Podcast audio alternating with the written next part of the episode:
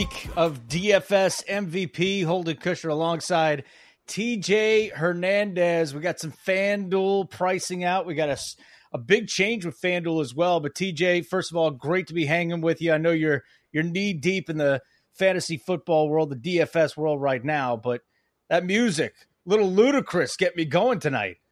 Yeah, Luda. Uh, DFS rolled out prices this week, so we hit hit them with little uh, Ludacris rollout from uh, Word of Mouth.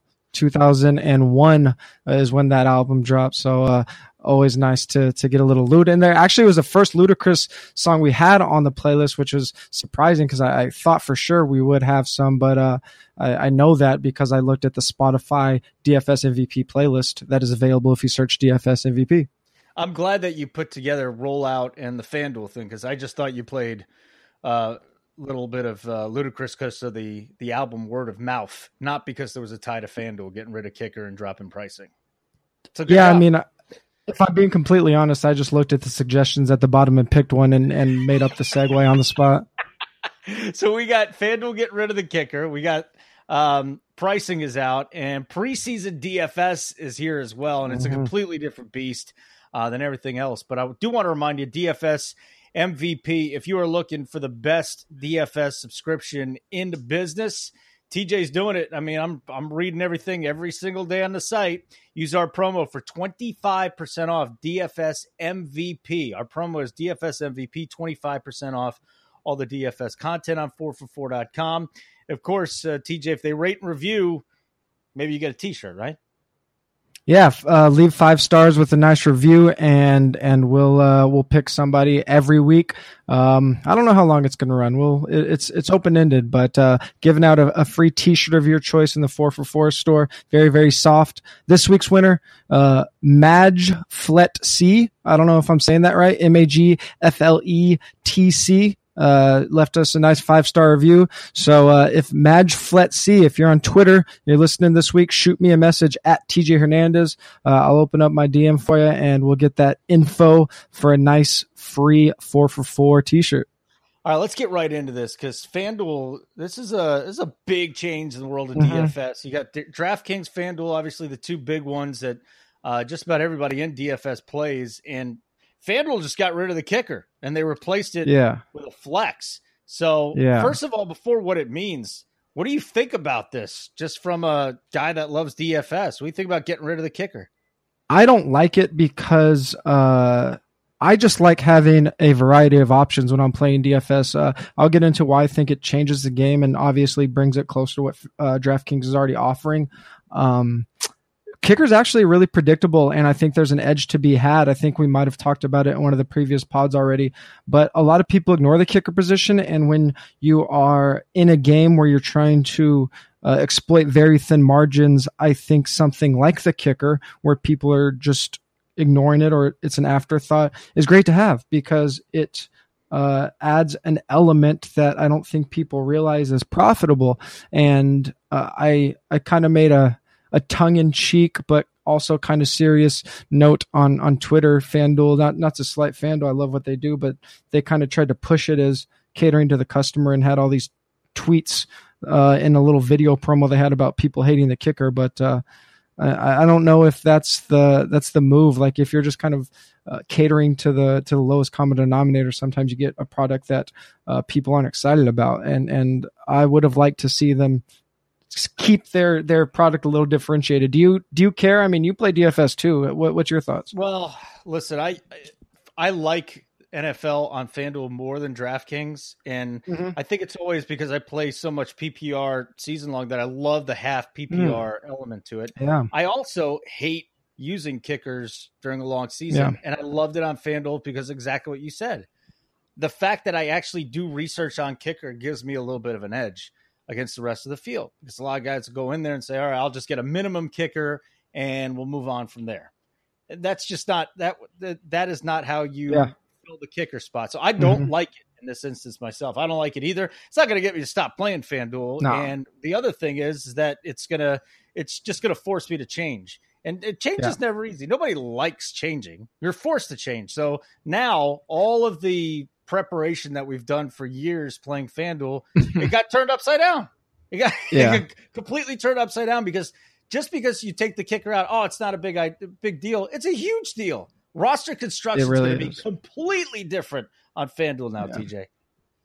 Yeah, it's going to be really different. I'm going to be uh, writing. Uh, I was already planning on writing about the the DraftKings flex uh, leading up to the season.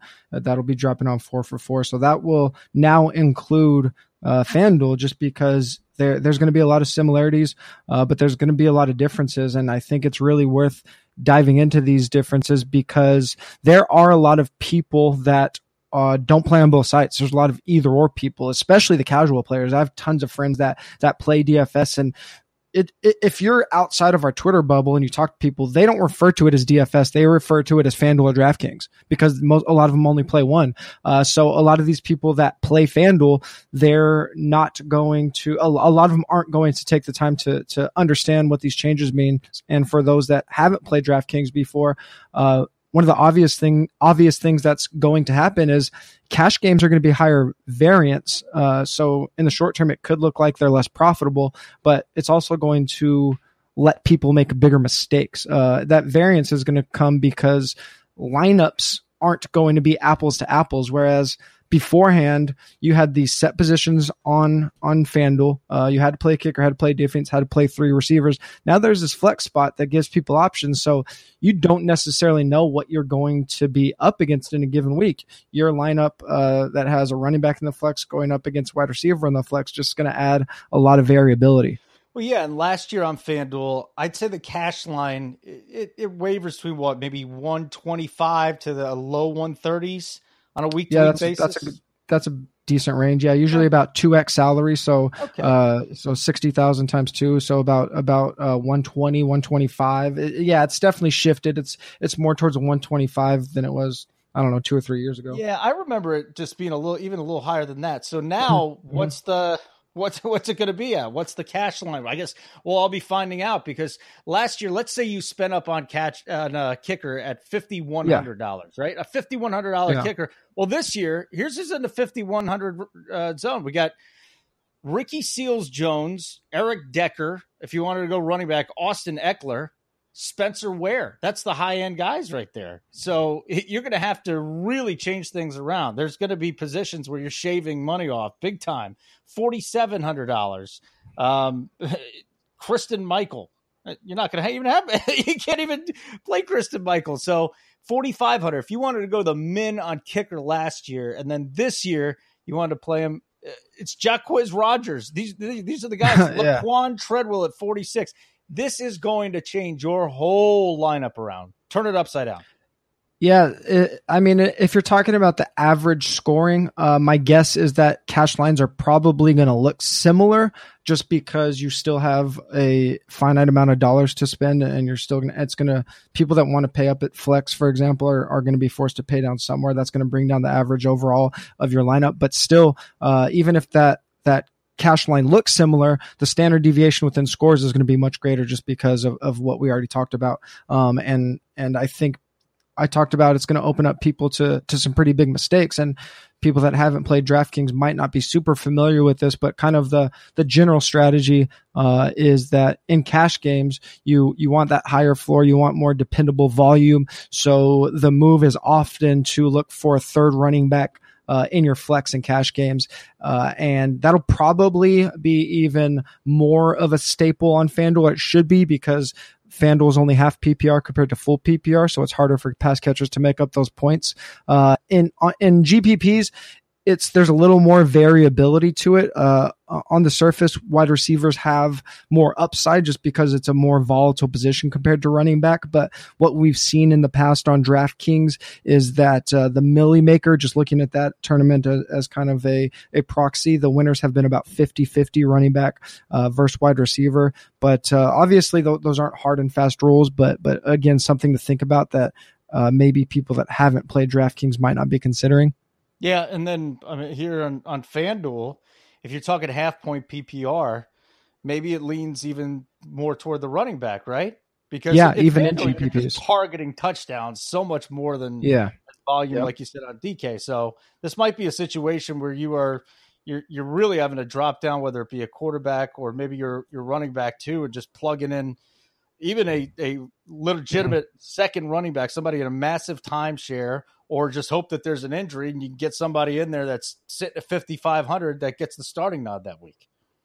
Yeah, and, and again, that those that price vari- variability is going to be such a big factor. Like you said, I don't know, someone's going to be whatever the whatever the X dollar amount is before that kicker spot. We had a range of maybe a thousand dollars, a five thousand to to four thousand dollars, the minimum. Uh, and again, that led to lineups. Even if, if people had variability in the players they played, there was still only so much you could do within a certain salary. Now that ninth spot, that's a flex position, someone might spend $4,000 on that spot. Someone might spend $8,000 and that's just going to have a trickle down effect. And, and that variance in that one single spot in terms of the salary and what it's going to do to people's overall strategy is just going to add to more variance. And I think it's going to change the way people play FanDuel. I know a lot of really smart dudes in the DFS industry that played exclusively cash on FanDuel because because of that that uh, very set in stone lineup structure and played only GPPs on DraftKings. Now, from what I've seen so far, the the structure in terms of payouts looks still look better on DraftKings, uh, but I, I think we might see people playing slightly more GPPs on FanDuel uh, if they're smart, just to kind of embrace the volatility that that flex position will introduce. Yeah, and then of course we're so consumed with DFS, we're paying attention right now, but there's a lot of people that show up maybe a week before the game start. They're going to get on all this. they're going to get on and go, yeah. "Oh, there's something's different about this right here. Where's the kicker?" Yeah, I haven't even thought about that. That's a really good point. The the players that sign on um, Saturday night, uh, the September eighth, they're gonna they're gonna be in for uh, quite a surprise. So maybe it'll give us a little bit of advantage here. Um, those who listen to DFS MVP, let's let, us let us keep going here with the FanDuel price release because mm-hmm. we're sitting here Wednesday. I think it was this morning, right? I'm just messing around. I'm looking on my phone. All of a sudden, I said, "Oh, hey, here we go. Tom Brady, the first face I see here, a quarterback." Um, we went over the DK pricing last week, yeah. and there is some overlap, and I know that that's yeah. something you want to get to. But here's the question then, because there are some people that just play one site. Why is price shopping so important? Yeah, uh, I, I, there's there's a couple reasons. It's probably more so if you are playing both sites that you want to be price shopping. Obviously, if you're just playing one site, um, you're you're kind of handcuffed by what's available. But there's a couple reasons for it. The the obvious one is that if you are torn on players that you want to play the better value. So if you have a player that's priced, say, the running back 15 on one site and the running back uh, 28 on the other site, and you're building a uh, a safe portfolio or you want to have a diversified portfolio, then the the value thing to do is to play him on the site where it's cheaper. But uh, you could also think about it the other way. A lot of people are going to notice that that are playing on both sites, and it's probably going to drive ownership a lot where there is a big price difference. So if that player is more expensive on the other side, probably he's going to be lower owned in tournaments, maybe you take him where he's more expensive, just because we want uh, we want to pay attention to ownership a lot more in those GPPs. Uh, so that's something to think about. Uh, a final thing to note: if even if this is for for anyone, uh, even if you're not playing on both sites, it can pinpoint a value or or um, maybe someone that you should be avoiding because if there is that big gap, then at the very least you it, it should it should ring a bell. You should say I should do a little bit more research on this. Why does FanDuel have this player priced 10th at this position? DraftKings has him priced 28th. In week one, it's a little bit different because uh, of the difference in time it comes out. And for the obvious players, like, I don't know, a Chris Thompson or PPR versus half PPR, uh, that that's something uh, that might not be a big deal. But for other players, it should at least trigger something where you're looking, what does FanDuel know or what does DraftKings know that the other one doesn't? Uh, maybe that could end up uh, driving your personal ownership percentage on that player.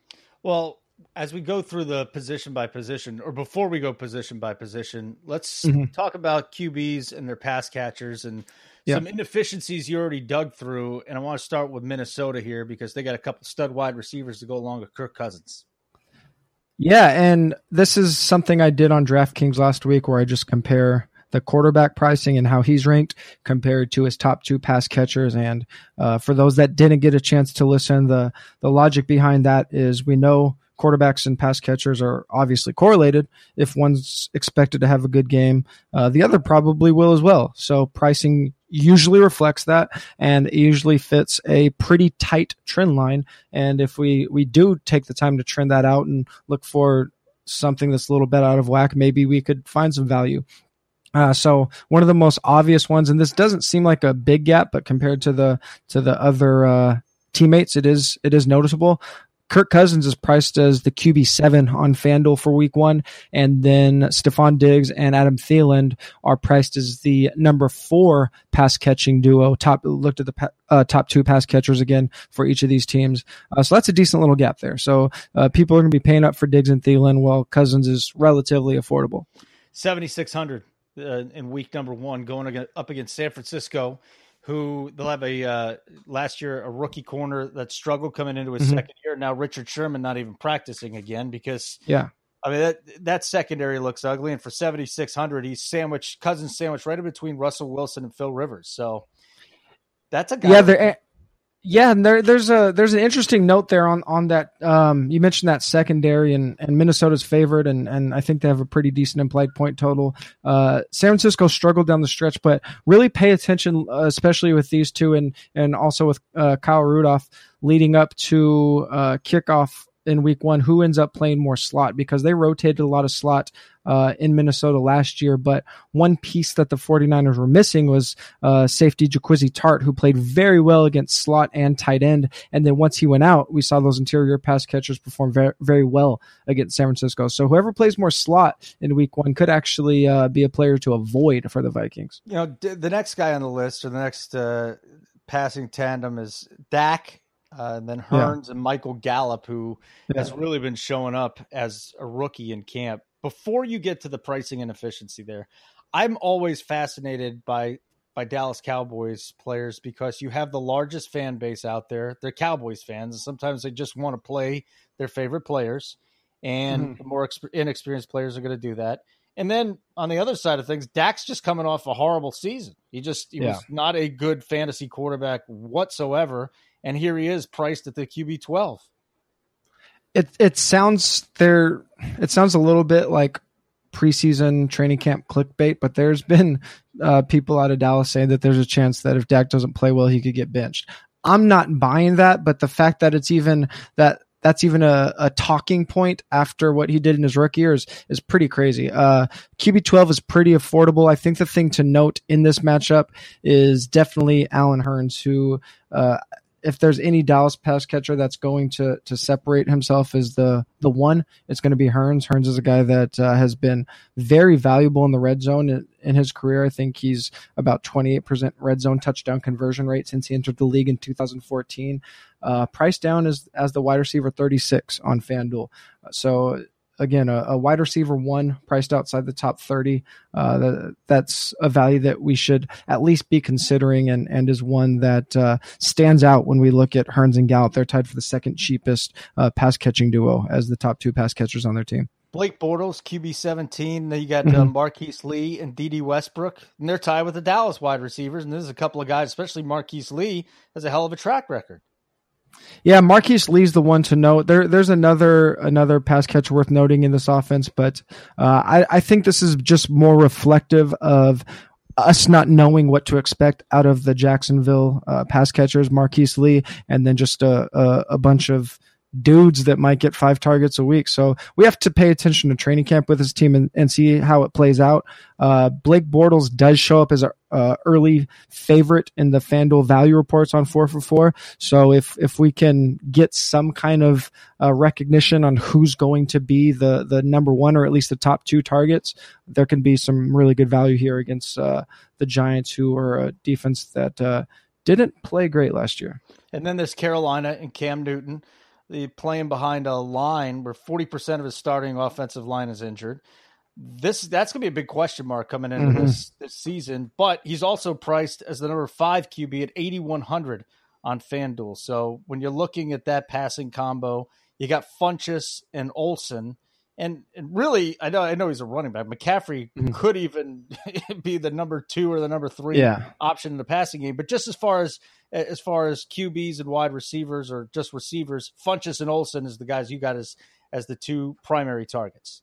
Yeah, and that's just using pricing as um, as a proxy for the top two pass catchers. I didn't include running backs in this. Again, I'm just kind of uh, looking for just a, a quick and dirty way to to look for some inefficiencies. And this was similar to something we talked about on the DraftKings pod last week. Cam's just going to have uh, an elevated price relative to his pass catchers probably all season because as of now there isn't a guy that stands out as an elite option. And Cam is one of the rare quarterbacks that doesn't need to put up 300 passing yards to put up a huge fantasy day. And you mentioned the uh the the bad offensive line or or the injured offensive line Cam's already a running quarterback. It's probably going to lead him to uh, a lot more rollouts and and probably a lot of uh, not exact passes and, and precise routes. So those those big bodied uh, receivers that aren't necessarily route runners, aka Funchess, uh, might be throwing up to him a lot early in the year. So now we go to the the individual positions, just uh, player by player. The yeah. pricing inefficiencies. Two guys you got here. Eli Manning and Patrick Mahomes, who, gosh, I just lo- I love that arm so much for Week One. I also love the Chargers defense right now because I'm, sure Mahomes will have his his time to turn it over. But what did you see with Manning between DK and FanDuel, and what did you see with Mahomes between the two sites? Yeah, and, and again, before we jump into these positions, I, I just wanted to mention that we're going to we're just going to look at, at price comparison here. We we've done a breakdown of the uh, of kind of our favorite plays, and and there's a lot of overlap in, in what we talked about last week on DraftKings and and the article I wrote, and there will be an article coming out tomorrow that breaks down these prices. But uh, just looking at these inefficiencies doesn't necessarily mean players that we are going to play, but but maybe situations we should dive a little deeper into. And and Eli Manning versus Jacksonville, uh, he's priced as the quarterback 27 on DraftKings, but the quarterback 20 on FanDuel. So FanDuel expects him to to be a, a little bit better. Uh, compared to the field than uh, DraftKings does. And I talked up Odell as one of my favorite players uh, last week, but this Jacksonville secondary is very good. The, their only uh, chink in their armor was that they struggled against elite wide receivers last year, and that's why I liked Odell. Um, Eli's noticeably cheaper on DraftKings, so that's if you are going to play him, uh, probably that's that's where you want to look. And then uh, there there just aren't a lot of discrepancies at quarterback uh, between the two sites. But Mahomes is a QB 11 on DraftKings compared to the QB 15 on FanDuel, so so cheaper on FanDuel. Uh, Chargers did play very well. Uh, they, they, they have a great secondary, but they're already down Jason Verrett this year to uh, I think it was a torn Achilles or an ACL. I don't remember exactly what it was, but but out for the season. And I mentioned last week, I think this is a game that that has shootout potential, and I do like uh, buying both uh, of the the pass catchers and quarterbacks on this team. I think they're nice correlation plays. Uh, so uh, Mahomes cheaper on FanDuel's uh, pretty noticeable compared to DraftKings. All right, so I think it's interesting what FanDuel did as far well compared to the DraftKings prices. What FanDuel did with the rookies.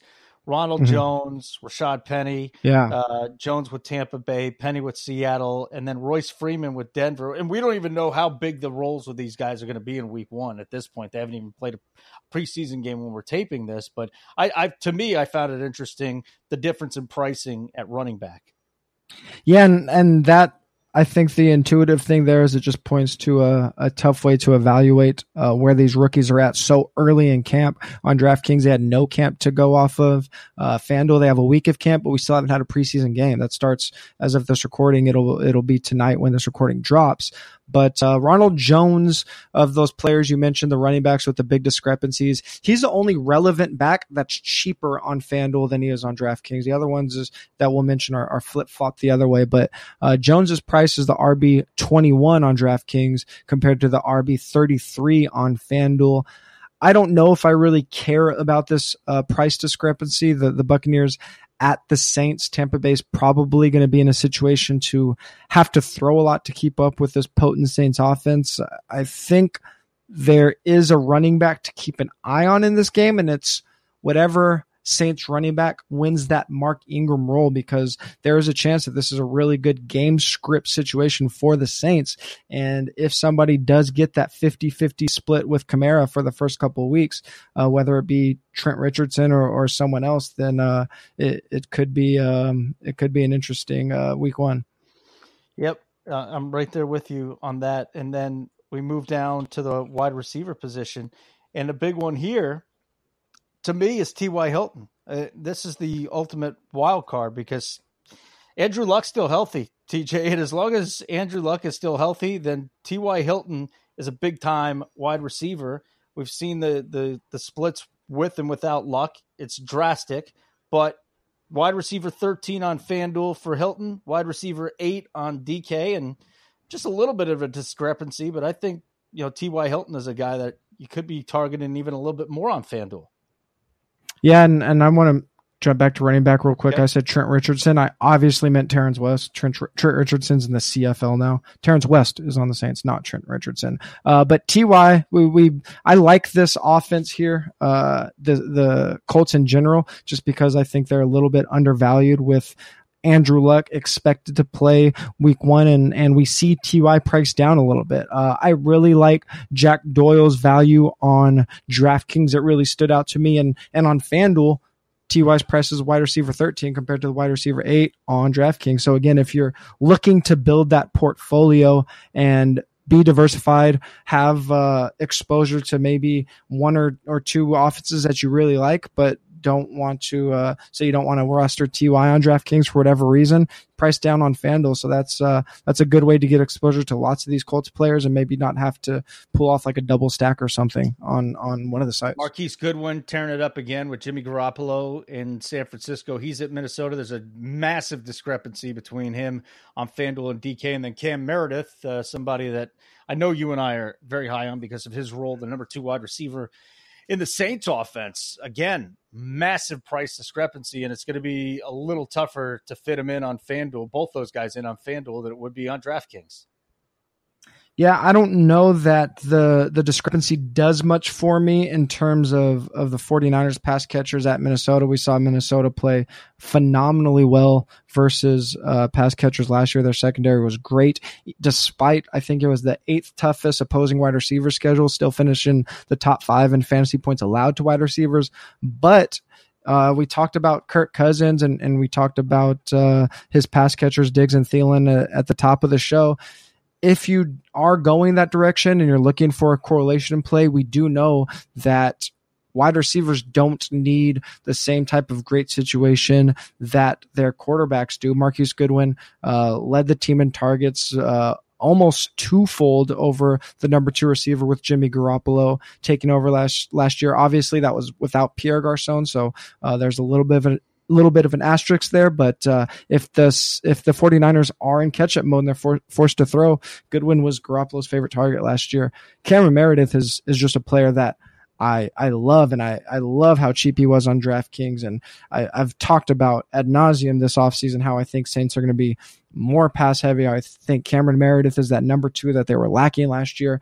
Uh, he's he's shown us that he can provide blow up spots multiple weeks in a row. Uh, FanDuel looked at that information, have him priced up as the wide receiver 18 compared to the 39 uh, on DraftKings. Uh, that's a really big difference, and I'm really surprised. That's probably the most surprising price for any player on either side. The fact that they have him priced up that high probably points to them expecting really high ownership on that game, but Meredith is sandwiched between Chris Hogan, who Patriots pass catchers, uh, or just Patriots players in general, they just always have inflated ownerships because their implied totals are always high. They're in a really good spot this week, and Chris Hogan's going to be their number one after Gronk. Uh, he's going to be their number one on the outsider in the slot for week one. And then uh, Meredith is between him and Michael Crabtree, who I don't know that people are going to be in love with Crabtree, but there's been a lot of off off season hype about Crabtree, and he is clearly going to be the primary target. So I, I, think because of where he is, Meredith can get lost in the mix a little bit. He's only 400 cheaper, or I'm sorry, uh, yeah, 400 cheaper than Juju Smith Schuster, who is going to be another popular play, I think, with that Steelers offense. That whole price tier right there is fascinating with Meredith mm-hmm. at 66, Crabtree, and then Jarvis Landry, too at 6.6. Mm-hmm. And don't tell me Hard Knocks won't give him a little bump there. This is just oh, it, it, that's a thing. That is a real thing. Just because, yeah. yeah. people haven't got to watch any football and whatever. It's almost uh, it's almost akin to like the players on the primetime slate. We don't get players in, in primetime games on the main slate anymore. But it used to be that those players had inflated ownership because everyone got to watch their players. So there's going to be a lot of people that. Uh, the their the Browns are their players in week one and and it's actually funny. Davis Mattek was talking about it on his pod a couple weeks ago. Browns just might be a favorite public team this year, so we might see inflated ownership on them all year. Like like from a betting standpoint, the public might be going hard on the Browns, so that should translate over to ownership. Right, have a good time with that. Is all I'm saying. But yeah, I mean, Jarvis, hey, Jarvis Landry, monster talent. We know it. I'm, I'm just saying that whole price range right there within two, three, mm-hmm. even four hundred dollars with it. A lot of interesting decisions coming up on week one pricing. Then to the tight ends. Um, Austin Seferian Jenkins, new address, playing with Blake Bortles. You got Vernon Davis and Cameron Brate. Uh, let's start with Seferian Jenkins because uh, FanDuel does not think much of him. But you know what? Uh, I, I was checking out the optimizer today, TJ. The new optimizer's up, and they like Blake Bortles. You guys like Blake Bortles a little bit, and love loves Blake Bortles. I don't, I don't hate Blake Bortles at all. I have, I love Blake Bortles too because he has won me a little bit of money in the past. You say Blake Bortles, people want to puke, but go look at the numbers. He can win you weeks. Yeah, the the public I think has caught up to Bortles a little bit in terms of he just scores fantasy points. Obviously, I don't think many people think he's a, a good real life quarterback, but uh, he is a valuable fantasy play and the public I think is catching up to that. And uh, 4 for 4 is obviously on that early in week 1 and and one thing that you look at on 4 for 4 is the stack value reports. It shows you the most valuable stacks. And if you go through that it shows Bortles with a lot of his wide receivers, and we already talked about uh, Marquise Lee, Dede Westbrook, and some of the other guys, Keelan Cole. I think people, if they are on this Blake Bortles play on FanDuel, they're going to be looking, trying to figure out which wide receiver to pair him up with. And ASJ is kind of flying under the radar. And now FanDuel has him priced down at 24 compared to the tight end 16 on DraftKings. So that can be a really interesting play against the Giants defense that has been very bad against tight ends for multiple years. I, I know we talked about last week how the tight end position doesn't necessarily carry over from year to year in terms of strength of schedule, but the Giants have just been that team that you just target with tight ends, and I don't think they've done anything to change that this year. Do you have personal contact with the optimizer? As far as what? You and the optimizer alone. Have you ever just been alone with the optimizer? That's that's my Saturday every week during the season. Just us hanging out. Yeah, little, little nickname for the optimizer. Uh, it depends uh, how the previous week went. I, I, get you on that one, man. All right. A lot of it is uh, not safe for work. so the optimizer is up, and there's another reason that you should be getting your uh, DFS subscription here on 4for4.com. DFS MVP 25% off. So Vernon Davis, uh, listen, this is all this is all Jordan Reed dependent at this point. It's yeah. The, if if Reed plays, uh, he could get hurt during the game. It doesn't matter. But if if Vernon Davis is up, he's gonna. He can get hurt getting out of bed. He can. I mean, I've never well, I don't want to say never, but there is not another player in the NFL that is as injury prone as Jordan Reed right now. And Vernon Davis, if if Jordan Reed, if it is announced that he is not in Week One, then th- this guy in cash game is going to be like ninety percent ownership. It's got to be Vernon Davis. I I just think it was really interesting because this is a position that we harped on for quite a, a few minutes last week. DraftKings covered their bases. They just said, listen, we're going to price Jordan Reed and Vernon Davis basically together as the tight end uh, eight, I think it was on DraftKings. On FanDuel, they went the other way. They're just they're giving Jordan Reed the tight end seven price and assuming that he's going to be there for week one. If if something happens, uh, Vernon Davis is is going to be a crazy value and he could be that super high owned guy. Uh, he is he's the tight end twenty six on FanDuel versus the tight end nine on DraftKings. So I don't think there's a lot to take from that other than FanDuel is confident that is going to be healthy. Uh, but it, it's it's pretty interesting that the two sites are so far apart on that one. Yep. And then in Tampa Bay, going up against New Orleans, we're talking about game script. I mean, this is a team that you would think is playing catch up. Brate and Howard, the two tight ends as weapons for Ryan Fitzpatrick. How are they priced? Pretty crazy because uh, this they basically did uh, them being FanDuel with Tampa Bay tight ends what DraftKings did with the Redskins tight ends, and that's just price them together as one tight end and and let uh, you figure out who you like out of the two if you like either of them. But the thing that stands out is Brate and OJ Howard are tied as the tight end 10, where Brate is the tight end 20 on DraftKings. OJ Howard is the tight end 18 on DraftKings. So I, I go back to my point earlier. What does one site know that the other one doesn't, or what's in the algorithm that's pointing to that? It's it's just a point that makes me want to dive deeper into the situation. It could have. Uh, I don't know if if the FanDuel algorithm takes this into account or, or if they adjust it manually, but uh, my my football brain says it could have something to do with Ryan Fitzpatrick starting. Ryan Fitzpatrick doesn't throw deep as often as as Jameis Winston does, actually far less often, and tight ends generally run shorter routes than their wide receiver counterparts, uh, especially Cameron. Uh, Cameron Brate runs really shallow, shallow routes. I think his aDOT last year was around eight, where OJ Howard was around 12, one of the highest in the league. So maybe they're thinking Fitzpatrick dumps it off to tight ends a lot more instead of throwing it outside. And and if that's the case, uh, that, that's a really good thing to note. Uh, if FanDuel's right, maybe you take that cheap uh, DraftKings tight end and and just let the the more expensive FanDuel price guide you that way. And then you look at the defenses, three that you point out here: Pittsburgh, New England, Cincinnati with fairly big discrepancies. I think the really interesting one is those Cincinnati at Indianapolis. The defense seven on FanDuel going all the way up to 13 on DK, where it, it's, well, at least with the Pittsburgh, it's going the different way than that.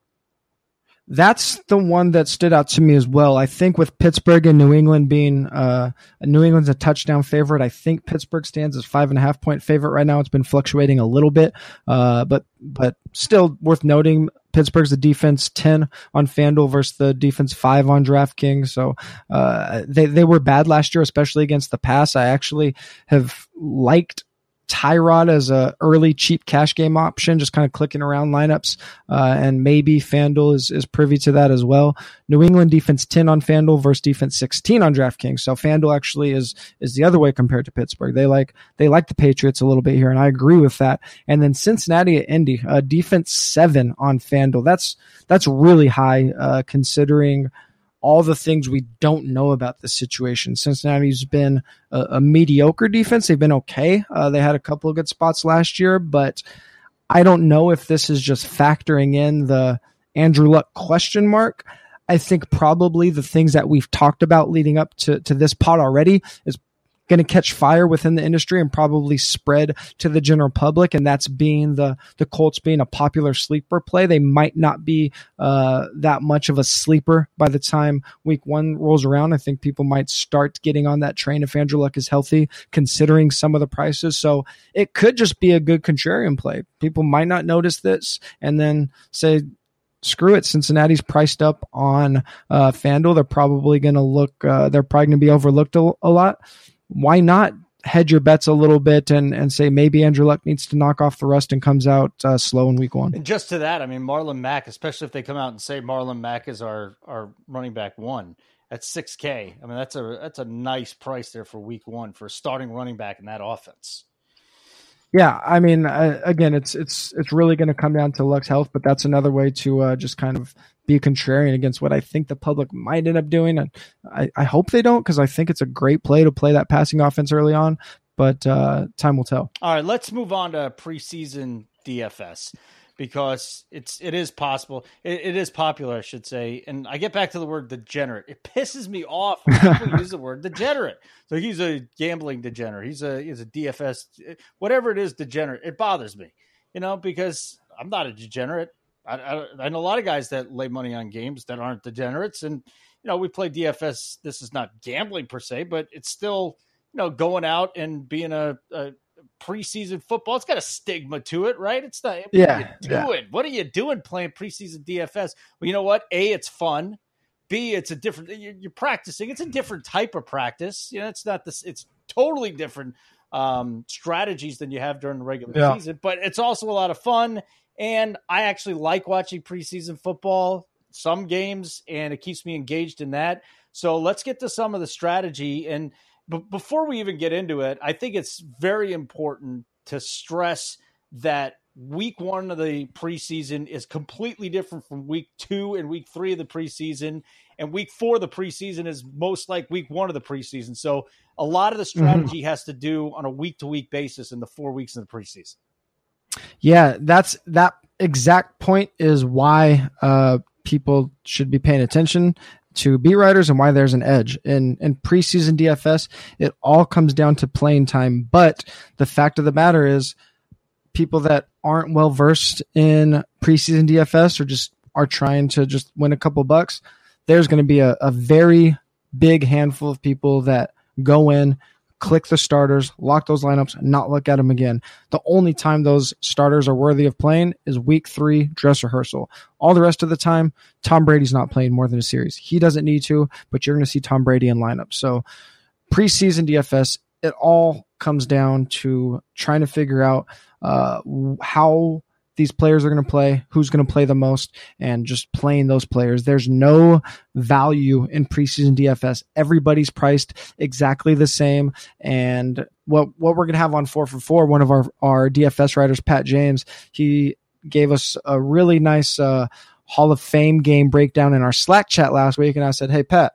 Turned that into an article for DFS uh, preseason week one. So from from now, the, the article is actually up as we're recording this uh, throughout kickoff uh, tonight, which is Thursday night. If you're if you're listening when this comes out, we'll be updating that article. So what you need to be doing is is just going there, clicking his article, clicking the beat writer uh, Twitter list that's in that article, and figuring out who's going to play the most. Those are the players you want to play. Uh, that's that's it. Uh, matchups matter very little. Again, there's no value. Figure out who's going to play the most. It sounds very simple, uh, but but that's really what it is in preseason, and people just don't take the time to do it. And I think it's because the the nuts and bolts of playing NFL so different than other uh, DFS games. People that only play NFL just aren't used to having to be around for lock and changing their lineups an hour before kickoff because so little changes in the NFL. If there's a there's an injury leading up to kickoff, it's usually one that we know we should be looking for. But uh, looking for those minutes is very akin to to NBA, where once if 20 minutes before kickoff a coach might say, okay, this quarterback's going to play three quarters today. Now that quarterback should be locked into 60% of your GPP lineups. I just poured one out for my homies, the kickers, last week on FanDuel. That was the last time you could play them in the Hall of Fame game, and now it's over. Yeah, yeah. I, I, there's going to be uh, the showdown slates where they have the uh, the uh, what do they call it? The captain slot. Mm-hmm. I think uh, both sites are going to do this. Uh, I, I, don't. One of us, one of them sent us an email, but uh, I, I, believe Kicker will still be available for those showdown games, but that's only for the one game slates. Yeah, but I, it's it's still just a flex option, so you don't have to roster a kicker. But yeah, pretty much it's eliminated. I love showdown. Like over in the baseball season, yeah. it's fun. And now on Thursday night, when we get into the season and two horrible teams are playing each other, and I need another reason to watch, then I'll totally do a showdown.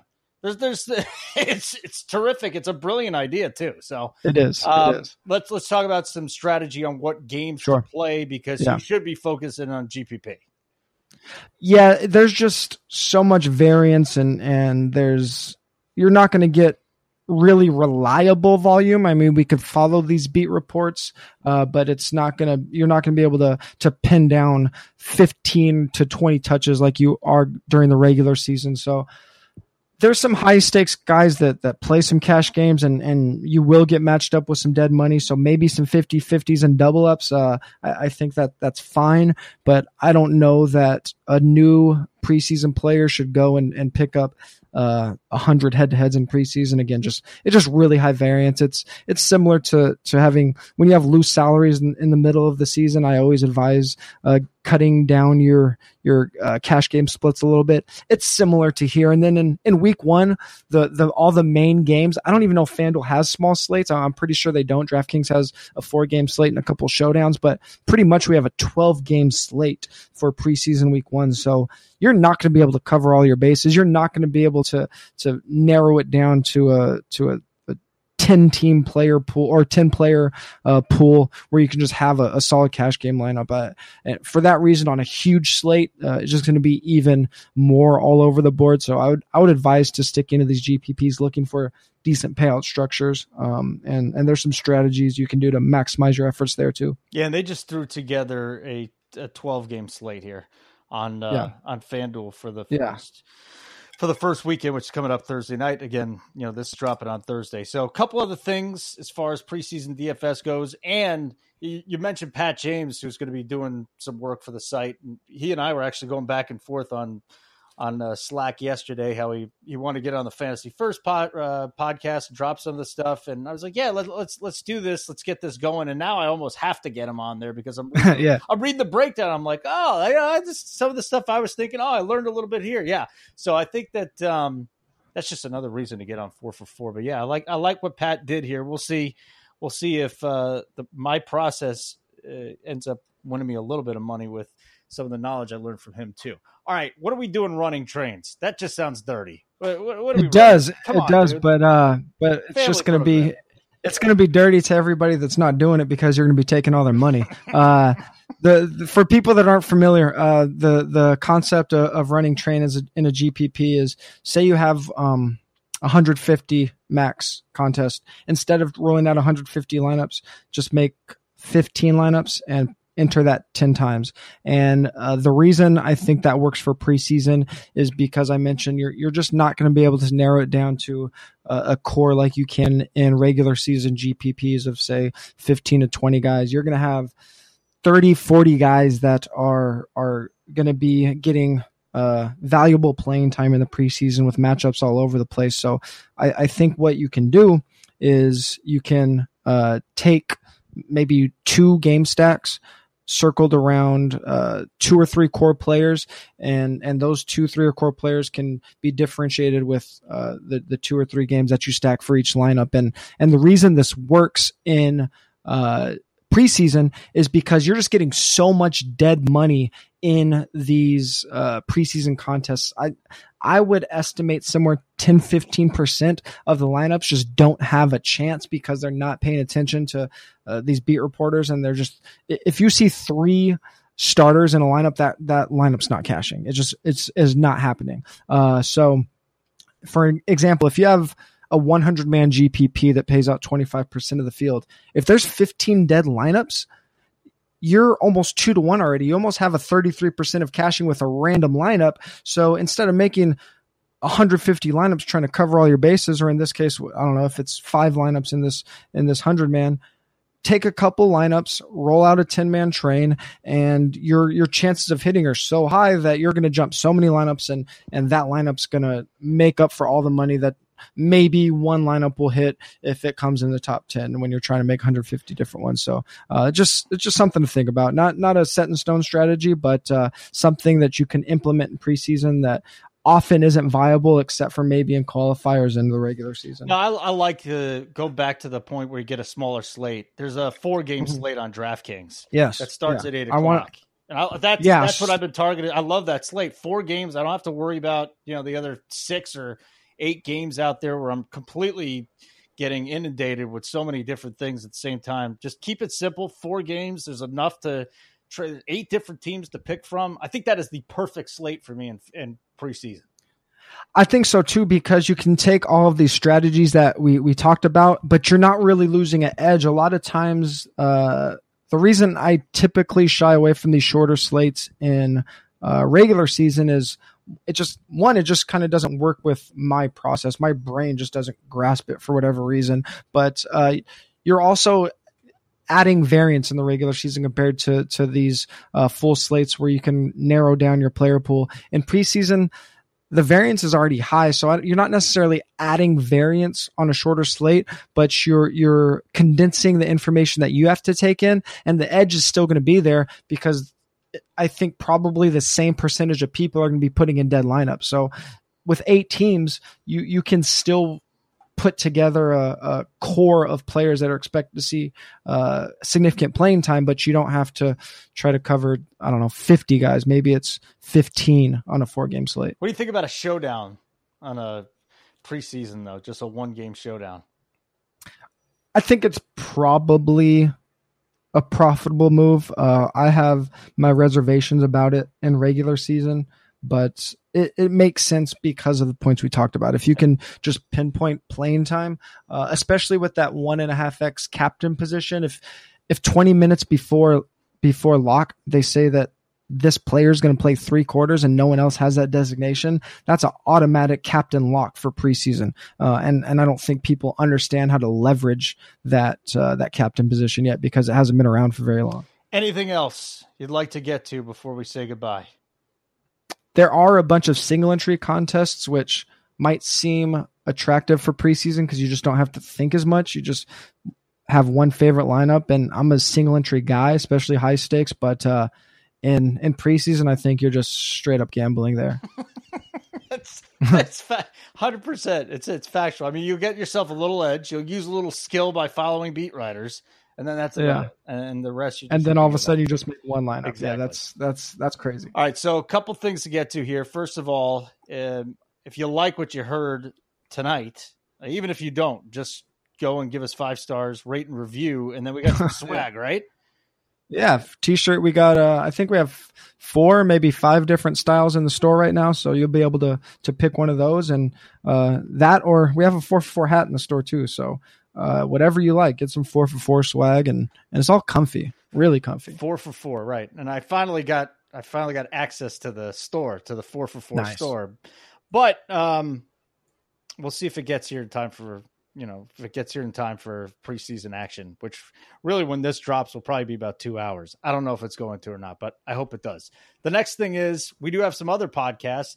TJ, you can hear a lot on my solo podcast, which is Fantasy First, where basically I read you all the fantasy football news you need to know in less than 10 minutes so that you don't have to do it.